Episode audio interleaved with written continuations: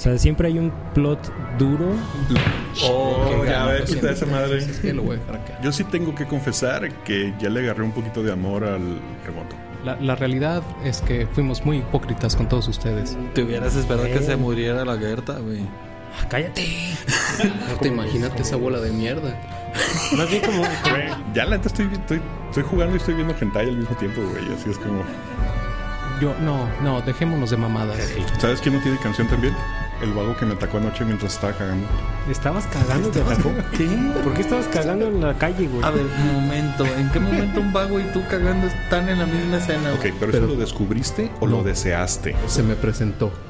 Buenas noches, Guadalajara. Nosotros somos Potionless y este es el episodio número 87. de Andamos Arcanos, grabado el 7 de diciembre del 2022. En este programa nos gusta hablar de rol, pero también de cómics, videojuegos, cine y la búsqueda de inteligencia extraterrestre. Esta noche no nos acompaña el señor Osvaldo Luna con datos de la NBA, pero sí tenemos a...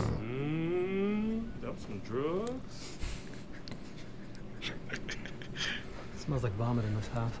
It does. Still lit. I'm having dinner with my wife. She can always tell. Smell it on my sweater. For real? Yeah, for real. Going with my vest? Smell good. Not my style. You ain't got no style, motherfucker. El Neandertal. De Michelo Galvez. Aquí es como cuando empiezo a hablar como alguien. Te amo, me amo. Ah, ¿qué, pasó? ¿Qué pasó? ¿Qué pasó con esa señora? Ah, pues nada, descubrieron que Ah, trabajaba ¿no la para- descubrieron? Bueno, No, pues no la mames. ventanearon de que... No, Ah. no. De que salía en programas de TV Azteca de ese tipo. En otros. En el pasado. No, güey. Entonces, o de Televisa. Algo así. Y contamos con la rutilante presencia de Irving de Roll Per Second. ¿Cómo estás, Irving? Sup, sup. Todo excelente. Bastante contento de estar de vuelta. A huevo. Eso es todo. Y yo soy que San Revolver muy contento porque ya vi la primera evidencia de que efectivamente, retiro todo lo dicho, me trago mis palabras, sí estamos en la mejor colonia del mundo. Chingados. Ya que hace unas noches vi sobre Avenida Vallarta un par de vagabundos calentándose alrededor de una fogata en plena acera. Y cantando blues, por favor, dime que sí. No, ahí no está, está- está- creo que estaban demasiado drogados. Y si algo me han enseñado las películas y las series ochenteras es que son en las grandes urbes los vagabundos hacen fogatas. Mm. Entonces ya era lo que nos faltaba. Ya no nos falta como una ¿Sabes capita de niebla. Se está convirtiendo en la gran manzana. York. ¿eh? Sí, exactamente. Uf. Estamos Uf. pasito No, abajo en Nueva York. nos estamos convirtiendo un poquito más en San Francisco. Con todo y los Oh, vagos y los dementes. tienes toda la razón. Ahora solo falta que vuelva a hacer frío en invierno y podríamos ser el escenario de una película navideña. De Apocalipsis o de cualquier otro. Y por supuesto no puedo dejar de mandar un caluroso saludo a nuestros queridos patrocinadores oficiales y ellos son Shaula, el Conde Duque Reyes, Monse, Efrasila y The Dead Die Club. Si tú quieres ser moderno y concupiscente como ellos, solo tienes que dirigir tu navegador a www.coffee.com diagonal andamos arcanos y por la irrisoria cantidad de un dólar comprarnos un café, el cual te dará lugar en esta selecta lista. Saludos a la madrina del La rol. madrina del rol. Y quiero comenzar este episodio con la gustada sección para volar como el Fénix. Primero hay que colgar los Ténix. Porque lamentablemente el pasado 5 de diciembre falleció la actriz Kirstie Alley a la edad de 71 años, ¿Quién víctima de cáncer del colon. Los más ñoños la recordarán so por su papel como la teniente Savik en Star Trek 2, Star Trek 2, la Sí lo. Khan. Pero su servidor, y probablemente aquí también la recuerda como la mamá en las películas de Mira quién habla. Sí, sí sé quién es. Lamentablemente soy muy malo con los nombres. Y ahora sí, señores, agárrense de las bombachas porque nos vamos a lo más profundo del espacio y vamos a hablar de Mothership. Mamá nave. El, el- el juego de rol, no la banda. ¿Hay una banda que se llama Mothership? Oh, sí, muy recomendable. Mm, fun fact, ¿eh? Ok, yo nunca lo he jugado. El de Undertal nos prestó amablemente el manual. De hecho, este, vamos, vamos arrancando por lo, por lo primero, supongo. Este, eh, a riesgo de decir una estupidez, creo que arrancó en 2019. Básicamente la versión que conocemos actualmente, que es la que está disponible para bajar y comprar en plataformas como DriveThru, este, Itch y demás, esta viene en 2018. fue cuando fue 2018. lanzada, sí. Fue cero, la- cero E. Sí, exactamente. Fue lanzada por eh, Tuesday Night Games y escrita por Shen McCoy. Entonces, eso es bastante bueno. Y otro dato que se me hace que está súper interesante es que incluso fue editado por Fiona Maeve Case, que me disculpe si estoy asesinando su apellido, la cual es una editora bastante reconocida en la escena underground. Ha escrito, eh, más bien dicho, ha editado cosas como Ultraviolet Grasslands, Troika, Silent Titans y por supuesto el buen Mothership. Entonces que creo que era muy buena idea empezar por ahí primero que nada. Pero sí, es versión 2018. Es 2018. Hace poco, eh, justo cuando, bueno, a mí me pasó lo curioso, eh, adquirí mi, manual de, de 0E o edición 0, por llamarlo de alguna manera. Eh, justo se lanzó el Kickstarter para primera edición, que en realidad es básicamente una revisión y expansión de, de- lo que se presentó en, en, en cero edición. Eh, hay ciertos cambios, ¿no? Que a lo mejor no sé si valga la pena discutir o no. En realidad, pues, en realidad no, no afectan tanto el- el- la mecánica del juego como tal. Eh, me gusta mucho, tuve la oportunidad de revisar, este, eh, obviamente me calenté y dije, bueno, pues al carajo, no, no me metí directamente al Kickstarter, pero vi que ya estaba como para, ok, si quieres comprarlo, pues adelante, aquí están las versiones. Eh, y dije, no, pues échenmelo por su pollo. Creo que yo estuve por ahí checando en el Discord, que ya sabemos que ahorita últimamente la plataforma de Discord es como que el lugar para unir a tu comunidad, no matter what. En la comunidad de Thursday Night Games tienen por allí, o tenían, no sé si sigan todavía arriba, desconozco. Estaban los archivos como que de, o sea, para que leyeras ya uno, ¿eh?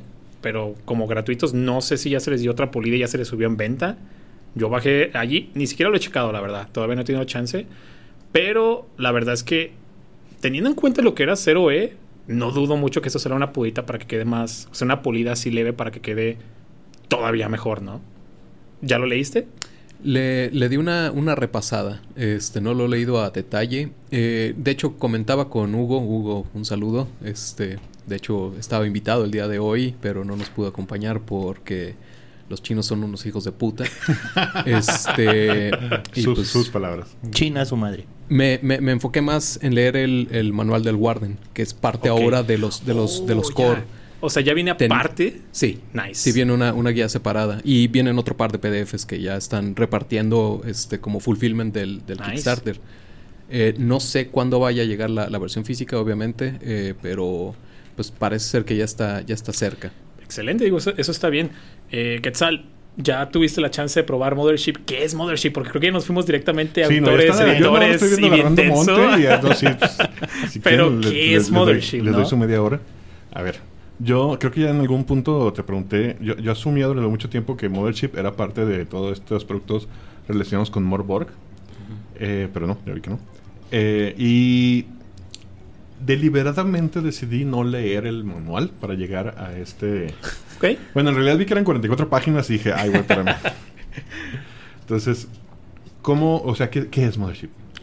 Pues bueno, básicamente es un sistema de reglas ligeras de ciencia ficción, eh, muy enfocado a este lado del horror.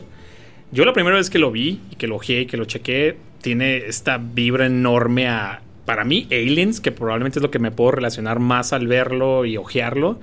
Pero eh, al final de cuentas se ha posicionado como uno de los mejores juegos OSR de ciencia ficción en horror. Ha hecho muchísimo ruido, a pesar de que su diseño es pues bastante simple. Aunque tiene por ahí unos detalles que son, hasta son fabulosos y de alguna manera me parecen innovadores, era la palabra que, que Ok. puedo utilizar. No sé, por ejemplo, tenemos ahí algunas cuestiones en la, en la parte de diseño editorial, como muchos flowcharts o muchos ah, diagramas. Por ejemplo, solamente por mencionar alguno, la hoja de personaje tiene la creación del personaje, es decir, el método dentro del diseño de la hoja de personaje. Es decir, tú le das la hoja a alguien y él ya sabe cómo crear un personaje simplemente siguiendo flechita tras flechita. Sí, no, y aparte que dice, aquí tiras esto acá y esto aquí tiras dos de acá. Eso escribí. Generalmente cuando, cuando estoy viendo un sistema nuevo, lo primero que veo es la hoja de personaje. Si no le entiendo la hoja, La, Por- la verdad es que es un excelente starter point. Si la hoja te da, creo que es una buena manera de evaluar casi cualquier juego de rol. Si la hoja de personaje te da un entendimiento general de qué está sucediendo, Tal vez no sabes qué dado estás tirando, tal vez no sabes las especificaciones de los talentos, pero te da un sentido todo lo que está, como por ejemplo, aquí estoy viendo el hoja de personaje y menciona armadura, cuerpo, miedo, sanidad. Son términos súper simples de entender y con lo que menciona al principio que son dos dados de 100 ya entiendes gran parte de lo que está sucediendo. Entonces, eso creo que es importante para evaluar cal- cualquier juego de rol. La hoja de personaje debe ser relativamente intuitiva, pero como menciona Irving, esto no es solo relativamente intuitivo, va un paso más allá. Es un te voy a explicar dentro de lo intuitivo que tengo aquí. El diseño está chulo. Ahora, tú mencionaste algo que era como ligero de reglas. Y hasta ahora, hasta el día de hoy, últimamente hemos estado dando varios ejemplos de sistemas ligeros de reglas. Tenemos Exum, tenemos a Primal, tenemos a, y así me puedo, hasta Cairn, Nave, me puedo ir con varios. ¿Sí? No es algo que hubiera pensado yo cuando ojé el manual. ¿En qué momento un sistema deja de ser este ligero de reglas y se convierte como en mediano de reglas? Creo que cuando hablas de la ligereza de reglas es por cada parte o feature o mecánica. La regla que explica esa mecánica es simplista. Porque aquí el rollo es la cantidad de mecánicas acumuladas. ¿Por qué? Viene el manejo de nave, viene el manejo de mercenarios, Combate de naves también. viene combate de naves, viene, viene, el, el manual no solo te explica cómo usar tu personaje y cómo correr una aventura, el manual te explica cómo correr una campaña donde tienes una flota, donde contratas mercenarios que trabajan en una nave, que tienen que hacer, entonces es ligero de reglas porque cada una de las reglas de cómo manejas a los mercenarios, cómo manejas la nave, cómo manejas a tu personaje, es simplista. Creo que estoy totalmente de acuerdo.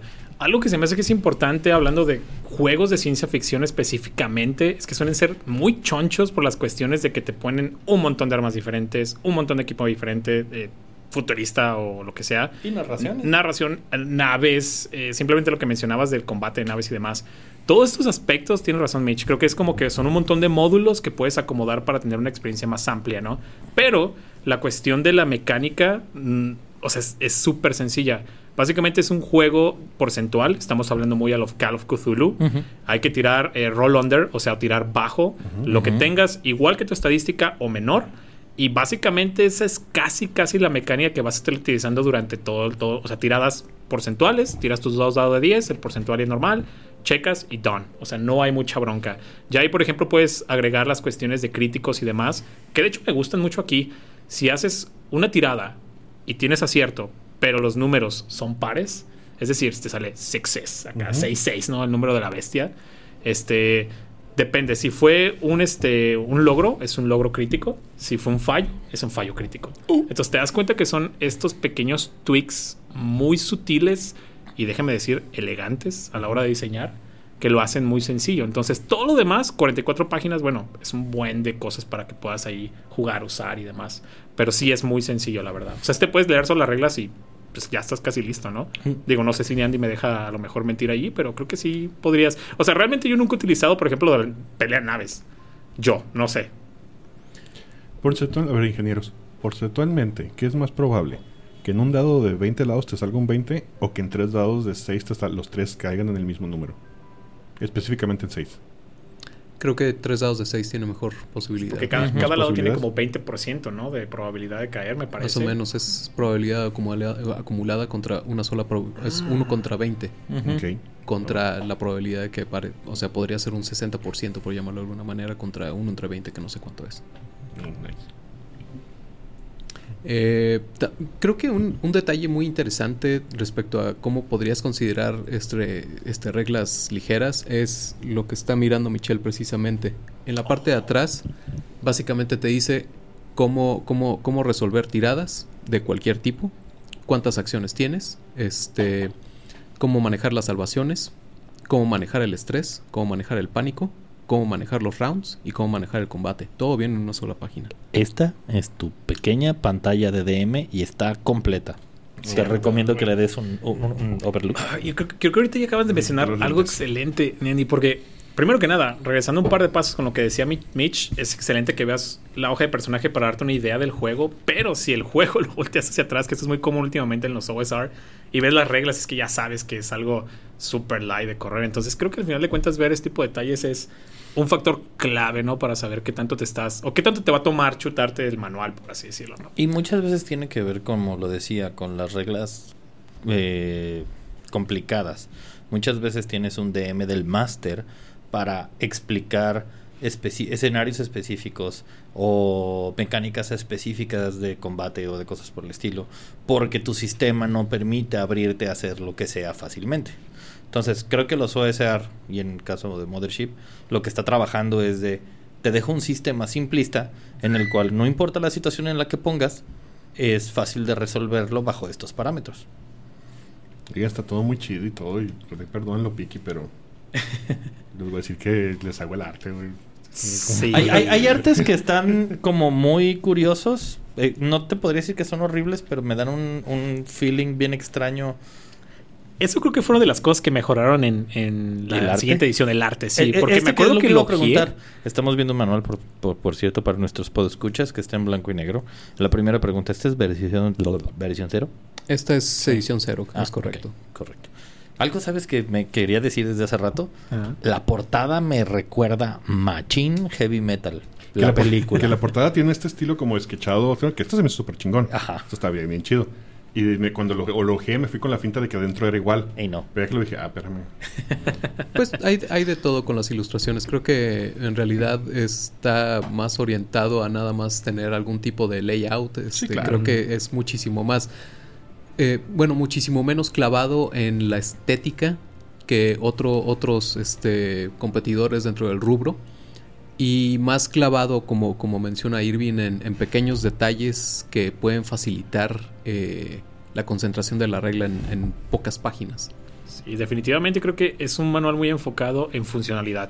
O sea, creo que ha sido considerado el manual de diseño durante un buen de tiempo y ahí puedes tomar un buen de cosas ahí para fin de implementarlo en tu propio juego demás, pero es, de verdad es un masterclass de alguna manera de funcionalidad, cómo poner reglas, cómo hacer layouts de que, ok, dos páginas, en estas dos páginas se muestran las reglas que tienes que saber de esto, cambias otro tema diferente, entonces hay muchos detalles que lo hacen un juego excelente, tanto como de diseño, tanto como de jugabilidad. Pero que quizás hablando un poco más de jugabilidad, ¿qué, te- qué tanto tu experiencia tienes con eso? ¿Cómo, ¿Cómo lo has visto? ¿Cómo lo sentiste? Curiosamente no lo he corrido. Ok, ok. No lo he corrido, eh, lo, lo he pro- lo he propuesto ya en la mesa. De hecho, este, adquirí este manual eh, más o menos alrededor de hace un año. Eh, lo leí y dije, ok, creo que puedo correrlo, pero no tenía acceso a aventuras Ya. todavía. Dije, ah, ok, entonces deja buscar algo, ¿no? Ya, Como ya. para empezarme a dar una idea de qué podría construir. De hecho, voy a, voy a exteriorizar una, una inquietud que he tenido durante varios años. Eh, yo crecí siendo fanático de StarCraft. Eh, específicamente siempre he buscado un, un sistema que soporte como esta sensación de StarCraft. En algún punto, recuerdo, en los noventas, creo que Alternity tenía un sistema compatible como Yes. Condado de 20, el cual en realidad cuando lo leí dije, qué asco. Esto, Y yo me emocioné. esto no me, me evoca en lo absoluto mi experiencia como, como jugador del juego. Y pues lo dejé por ahí. Eventualmente cuando vi Mothership dije, híjole, se me hace que este sí va a ser el bueno. Y a partir de, de lo que estuve viendo empecé a escribir una campaña particular. Cool. Creo que va a ser un buen punto de referencia. Ah, de verdad es extremadamente letal. O sea, yo lo, Oh, lo he sí. jugado varias veces y sí es muy letal. Incluso la cuestión de, los, de las tiradas. Ok, su sistema básicamente refuerza muchísimo la idea de detrás del OSR. De trata no de depender tanto de los dados, sino ser un poquito más eh, creativo con las situaciones y demás que no dependan tanta tirada. En algún momento, no sé, por alguna extraña razón, habíamos dejado de jugar otro juego que era un poquito más dependiente, más dependiente de tiradas. Empezamos a jugar Mothership y, no, no fue, fue horrible, fue, fue muy mal.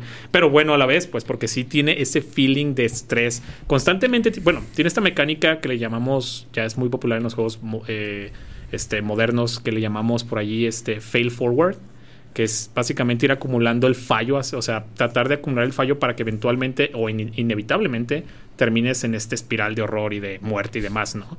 Entonces, la cuestión del estrés es que esta mecánica la estás acumulando constantemente. Cada que fallas tiradas, casi casi, estás acumulando estrés, estrés, estrés, estrés. Eventualmente el estrés vas a tener que hacer un chequeo y si lo fallas es cuando viene toda esta parafernalia de acciones raras. Pero me gusta porque hay unas buenas. O sea, te puede dar un adrenaline rush, así un, un rush de adrenalina y te va a dar bonificaciones o te puede dejar tirado en una esquina llorando o vomitando o yo qué sé, que son, que son las cuestiones que ya conocemos como muy de Call of Cthulhu, pero sí están más puliditas y más acomodadas en un lado no tan raro, porque luego las cuestiones de Call of Cthulhu tienen como que cosas muy, muy raras, a veces, así como que, ¿por qué me voy a...? O sea, no sé, algo raro. ¿Por no qué sé. me va a dar miedo las flores si estoy en medio de un dungeon? Pa- para este punto creo que ya he hablado bastante de mi enamoramiento con Alien, el RPG, de la Liga Libre. Y principalmente es por, por eso. Por ejemplo, en Dungeons lo- los, lo- los efectos de horror, de horror, pues te dejan, pues gastas todas tus acciones en tratar de alejarte lo más posible de, de lo que está pasando. Eh, lo que dices en, en, Cthulhu. Pero, es- pero algo que me gustó mucho cómo lo hace Alien es, ok, el miedo te hace a veces hacer cosas sobrehumanas. O sea, a veces por, por tener el culo en la mano haces cosas heroicas que no harías. y ese, ese rush de adrenalina, digo, me gusta mucho cómo lo manejan y pues dices que aquí también lo... lo, lo Sí, o sea, en teoría es como que esta ruleta, ¿no? Como que la tiras porque, ok, te obligó la situación a tirar y dar vuelta, a girar esta ruleta y puede ser algo bueno o puede ser algo muy malo. Usualmente son cosas malas, pero también hay cosas por ahí buenas, ¿no? Entonces, si buscas esa experiencia de ciencia ficción brutal, así de que probablemente va a estar haciendo personajes constantemente porque sí está, o sea, está cabrón es una muy buena experiencia. Entonces, regresando un paso a lo que decía Niandy sobre StarCraft, Sí siento, sí siento que vamos a sentirnos como marines yendo al matadero. Sí, yo no, no sé, o sea, no, quisiera decir que ah, podría ser un buen ejemplo Star- Starship Troopers, porque si existe este estrés constantemente sobre sanity, sobre fear, eh, sí, podría ser, podría ser Creo- buena es idea. que creo que en el punto que mencionan Andy, si tú ves a StarCraft no desde el juego RTS de Overgod que eres. Heroico, Ajá. marine. No, no, no, te vas al Marine. ¿Cuántos marines no fueron a morir entre Zergs? Así-. Ahora, ¿hay un lore No. como tal? Overlord, no. No, sí, sí es como que algo muy genérico en la cuestión de que, ok, es horror de ciencia ficción. ¿Qué tipo de horror y de ciencia ficción? Pues creo que ya tú defines eso, ¿no? Si para mí es muy aliens, y así es como lo he sentido y es como lo, de alguna manera lo hemos corrido, pero podría ser StarCraft quizás, o si Ah, te gustaría pues, podrías meterle a lo mejor este algo como 40.000 mil y si le metes como Cuando Guardia Imperial o algo así, Cuando a mí me lo presumieron, me lo presumieron como una manera de jugar Dead Space. Mm, Sí, Está eso está bueno. inspirado Sí, también ahí. de, De, hecho, repente, Alien para mí es como este pedo de eh, naves espaciales con pantallas Printaform. Entonces es- pero está también este este Dead Space ya, Dead que Space, es el nuevo. como futuro obre, este sindicalizado obrero Ajá. que digo no, China. no, no- no es ult- ultra Saludos a Hugo. user friendly bonito estético Sí, definitivamente. Creo que es, al final de cuentas es una muy buena adición a la ciencia ficción del horror, porque sí hacía falta. Qué gusto saber que a lo mejor Aliens está haciendo un buen trabajo, porque digo, ya también a este punto lo que hace Free League o Free Ligan, la verdad es que casi, casi sabes que va a estar bueno. La verdad. Digo, he visto... Me está, me está sorprendiendo. Yo acabo de conocer recientemente la. Ya he jugado Alien y jugamos Bison. Ujú. Este. Me metí a la página y vi que hay un montón más de juegos que traen. Forbidden Lands, este, creo que van a, tra- van a traer también... eh, Forbidden las me está trayendo. Ay, Ese es pedo una que traen chulada. con Weird, eh, Weird West está. Está muy. Dragon Bane también, que creo que es, es Swedish, es, es sueco, me parece que va a ser también por allí. Dragon Bane. eh, No, se traen un buen de cosas, pero sí traen una calidad brutal. Yo creo que si hubiera alguien que pudiera competirle, ah, aunque sea un poquito, a Wizard of the Coast, consideraría Free League, la verdad. A este punto. Ay, qué feo que ya no dicen Paiso. ni Paizo ni Onyx. Digo, No, de- este- están muertísimos. ¿Paiso están- crees que esté muerto? No. Yo creo. Pero apenas voy a empezar a comprar los manuales. Dale chance. o sea, Eh, mucha banda está renegando de los nuevos manuales porque no es lo que están acostumbrados. Pero mucha banda que está entrando dicen que están chidos. Entonces, público fluyente. Yo creo que tiene muy buenas propuestas Pathfinder. Lo único que no me gusta personalmente es el hecho de que son como que esta idea que ya traemos de, ok, somos Paizo, somos Pathfinder, somos el 3.7, vamos a subirlo de nivel, pero como modernizarlo, ¿no? Es decir, el core sigue ahí. Que si eres fan, pues adelante, ¿no? Está chido. Pero siento que ya ahorita tienes que empezar a ofrecer la facilidad de juego. Independientemente de que personalmente me gustan mucho los OSR, sistemas sencillos, creo que están pegando mucho, o sea, como que últimamente, por así decirlo. Yo lo he dicho mucho en los principios de nuestro programa y creo que cada vez la tendencia de la gente a leer es menor. Por lo cual no quieren leer ningún tipo de sistema. Por lo cual entre más sencillas las reglas, más fácil. Hay menos que leer. Muy bien. Eh, ahora, eh, dices que no lo has jugado. Bien. Es correcto. Paso, viene, viene, ¿Es de lo que vas a poner mesa en Cobolcón? No. Ah, ok. No, en Cobolcon voy a poner Morkborg. Ah, es cierto. Yo pues, no, no entiendo por qué traigo este. ¿Este sí va a salir antes de la Cobolcon? Este. Sí, también. mm, La Cobolcon es el 18. Sí. Y este estaría saliendo la semana que entra. Sí, alcanza. sale. Uy, vayan a la Este- Cobolcon. Este es el antes de la Cobolcon, por si quieren aprovechar para hacer el Esta comercial. vez sí la tiramos. Sí, es cierto. Ya tenemos eh, próximo 18 de diciembre, que viene siendo domingo. Vamos a estar por ahí de vuelta con la edición de diciembre de Cobolcon, el cual ya saben es este jornadas presenciales de juegos independientes o juegos que normalmente no jugarían si no los llamamos a jugar a Co- bueno. Es este evento donde pueden jugar este tipo de juegos y, y, pues básicamente ir, pasarla chévere, tomarse un par de tragos y tener un buen de dados. Nice, ahí los vemos en. Ahí voy a estar poniendo una mesa también yo. ¿De qué va a ser? De lo, todavía tengo una, una parece- cuando salga esto ya se va a haber cerrado la encuesta en Twitter, La vi, la vi. pero va ganando Honey Heist. Yo voté por Honey Heist. Sí. Eso es un juego excelente. Se me hace que está, pa- está padre. Yo voté por Dread. Lo que, por Sí, también es Yo voy buenísimo. a poner Demon Hunter. Demon Hunter, ok. de, de hecho, si agarran Dread, les iba a pedir un Jenga gigante que tiene un compa. ¡A huevo! es- Güey, eso debe de hacer todo extra. Sí, porque creo que uno chiquito a veces no está tan padre y a uno enorme y verlo caer debe Sí. ser genial, ¿no? O sea, Sí, está chido. Sí, está chido, bastante chido. Y, y porque no ganó el de las chinchileguas, pero bueno. Era un competente, un competente, un competidor bastante decente, era lo que iba a decir. Sí, creo que sí, estaba, estaba chido, pero eh, quizás la próxima. Ahora, mi duda siempre en todos los juegos que son, ah, que son apegados a un género específico. ¿Qué tanto, si tú eres no jugador, jugador, qué tanto debes conocer del género para jugarlo? Uf, yo creo que esta es una pregunta. ah, ok, me atrevería a decir que personalmente creo que no puedes correr a lo que no conoces. O sea, no sé, yo por ejemplo tiendo a alejarme mucho a veces de la ciencia ficción Ujú. Porque siento que a lo mejor mi conocimiento de ciencia ficción no es tan amplio y yo soy muy pique a lo mejor respecto a ese tipo de detalles, ¿no? ¿Qué tal si a lo mejor conoces solo una cosa? Bueno, podrías basarte en ello para correrlo y cero broncas, ¿no? Todo depende a lo mejor de, tipo de persona que seas y qué tan picky y qué tan estricto seas como en el género. Pero personalmente yo creo que sí está difícil que corras algo que no conoces. Por ejemplo, hubo un tiempo que quise correr lo más ridículo que me encontrara y en su momento, fue así unos años, era eh, Mate, Mate RPG. Y dije, ¿cómo voy a correr Mate si ni siquiera he visto un anime de Mate? O sea, necesito neta empaparme y bañarme esto para fin de poderlo correr. Por eso jamás lo corrí. Edwin, si quieres justificar por qué te Por compraste, hice. porque andas con vestido y coletas en la calle. Y el no, hay problema, no hay problema, güey. no. Ponytails y todo, no, pigtails y... nah. Y el plumerito. Trabajando Sí, en los cafés sí, sí, sí, made sí. aquí del, centro. Güey, ¿cómo se llamaba? Eh, Hacíamos eventos allí. ¿Neta? Sí, güey. Qué bueno que no dije lo que iba a decir ok. entonces. Hijo. No, no, no. Es- era un lugar muy raro. Te pregunto porque, por ejemplo, me pasa... Creo que se, se da por sentado que todo el mundo corre- puede correr, este digamos, Dungeons Dragons. Porque todos tenemos al menos algún tipo de conocimiento sobre fantasía. Y la puedes Pero eh, es que creo que todo es al nivel, ¿no? O sea, Ajá. Dungeons and Dragons tiene sus propios mundos y universos tan específicos que si tú te sientas a jugar con otros cuatro güeyes que se han leído los manuales de Forgotten Realms desde segunda edición y le corres algo que no sabes, te vas a sentir esta vulnerabilidad de la que está hablando Irving, ¿no? De, donde, ah, sí, llegas a la, a la costa de la lanza, de la espada, pendejo. Pero, por ejemplo, cuando jugamos Leyenda de los Cinco Anillos, si no tienes absolutamente nada de conocimiento de costumbres japonesas, lo puedes jugar, pero te pierdes una parte del juego.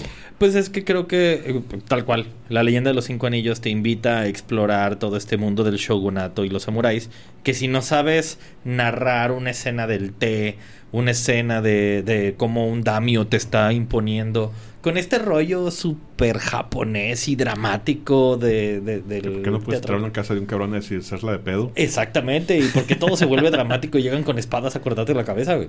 Es, es importante, ¿no? El manejo del tema. O sea, al final siento que es como a veces grabar una película, es parecido a correr para mí, dentro de mi mundo es como que muy parecido. Entonces, si no tienes mucha idea del género, puede que se vea afectada esa área de, o sea, de inmersión quizás. Es, probablemente es el mismo problema que tiene World of Darkness. O sea, creo que a mí me encanta, pero me siento muy intimidado por el hecho de que a veces es demasiado. Entonces, si te vas a lo mejor a explorar partes pequeñas, como, ok, hoy voy a explorar este, específicamente esta temática, bueno, pues está bien, ¿no? Puedes empezar por un pedacito y luego ir expandiendo, que es- sería lo ideal probablemente, pero sí creo que debes de tener un conocimiento mínimo para poder correr algún tipo de género, así en general, no sé. Sí, porque me pasó con el de Alien precisamente que estaba bien metido y de repente estaba yo brincando entre mi, con cosas que quería hacer que yo sé que tienen cabida en, una, en un setting de ciencia ficción normal y luego cosas que tenía que son propias de la, de la franquicia como las empresas y todo este pedo así de... Hay algo que me pasó muy curioso recientemente y digo, ya he estado relacionado un buen de tiempo con las cuestiones de cyberpunk. He leído a William Gibson, este, he estado tratando como de empaparme de todo este desmadre hace un buen de tiempo y, y de alguna manera no me había dado clic hasta que neta no vi Edge Runners y a lo mejor me da un poco de pena decirlo, decir, güey, ¿cómo es posible que haya leído pinche William Gibson y su chingada madre y no me terminara de caer como que el, o sea, el 20 de cómo es ese universo que me imaginaba yo cyberpunk? ¿No viste lo de... Ah, lo de Blade Runner pero, el- pero la animada? No, de hecho, o sea, otra cosa que también a lo mejor va a ser confesión ahí. Hablé con Hugo sobre esto. Dije, como, "Oye, Hugo, creo que este pedo me acaba de dar clic, pero hasta hace poquito. Y él me dijo así como, güey, para mí fue Blade Runner la del 80. Me dijo, Irving, ¿la has visto? Y dije, no, güey. Ese Oh. mismo día fui, puse Blade Runner y fuck, güey, sí. ¿Por qué no lo había hecho Sí, antes? güey, ajá. Y creo que si hubiera visto esa movie, el click del género y de cómo correrlo y de los elementos que tiene, independientemente, independientemente de la literatura, hubiera sido más fácil. Es que también creo que hay algo importante que mencionar y acabas de mencionar a los dos puntas que creo que son muy de hemisferios muy alejados uno del Claro. otro. Edge Runners y Blade Runner. Sí. Porque Blade Runner sí es súper cyberpunk, pero tiene este grim cyberpunk sobre todo. Sí, ya te lo veo así como que muy grim and dark, ¿no? Ajá. Y, y Edge Runner tiene algo que a mí me ayudó a imaginar que siempre que hablábamos de los ah, Enhanced Reflexes, es como chingado se ve en el universo eh, este movimiento para ellos, ¿no? Que Edge Runner te lo pintó de una manera que para mi gusto quedó perfecta con el estilo ochentero de Cyberpunk, este desplazamiento como por copia o clon, que dije, güey, está maravilloso para correrlo, güey. No sé, siento que en mi caso Blade Runner me da más como este transhumanismo, más como este existencialismo y es por, por ende es más sad y más grim and dark. Y Shadowrun siento es que el son más, ajá, como drama, acción y corporaciones, ¿no? De que, oh, si las corporaciones somos malos y Perdón, Blade Runner. Y- y- y- Shadowrun. Edge Runners.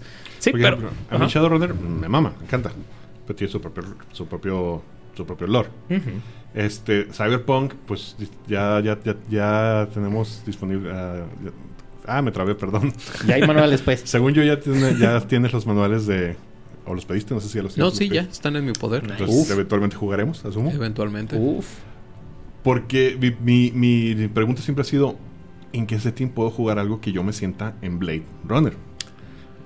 Ya antes de que tú adquirieras los de Red, ese Cyberpunk Red, y yo estaba pensando comprar el, el de Cyborg, el que sí es de, Sí, de Morborg. sí, sí. Ok. Creo que Shadowrun te puede dar completamente para hacer una campaña Grim Dark como le estás pensando sin pedos. Cyborg creo que te va a dar algo similar, pero te va a dar algo mucho más grim. O sea, si de por sí tú crees que está grim, acá se va a ir a calavérico, ¿no? y este... eh, ¿Cuál es el otro que...? Cyberpunk. Cyberpunk. Sí. Y Cyberpunk tiene este rollo de calle, güey. Creo que, porque estoy jugando el juego y he estado leyendo un poco el manual de aquí allá, está bien de calle, güey. Eh, mientras que acá en Blade Runner hablan de corporaciones, transhumanismo, Oh, sí, todos estos es aspectos clave, gigantescos. Este, Cyberpunk es de, estás, en, te estás a pata, güey, vas al camión y al metro, cabrón. Eres de barrio, güey. Ese es el trim, Yo no he ¿no? jugado Cyberpunk. Se me volvió a ir en el, en el, en No. el buen fin. Vi Edge Runners. Siento que ahora, o sea, tengo un chingo de jugarlo, sí lo voy a jugar eventualmente. Pero siento que ahora lo voy a jugar así de, así de, ay, aquí pasó lo que pasó en Edge Runners. Pero como ya está el DLS gratis arriba, ya puedes ver a los personajes. De hecho, puedes cotorrear con dos, tres de, de ahí. No sé si mi corazón todavía, todavía no me, todavía no me recupero de eso.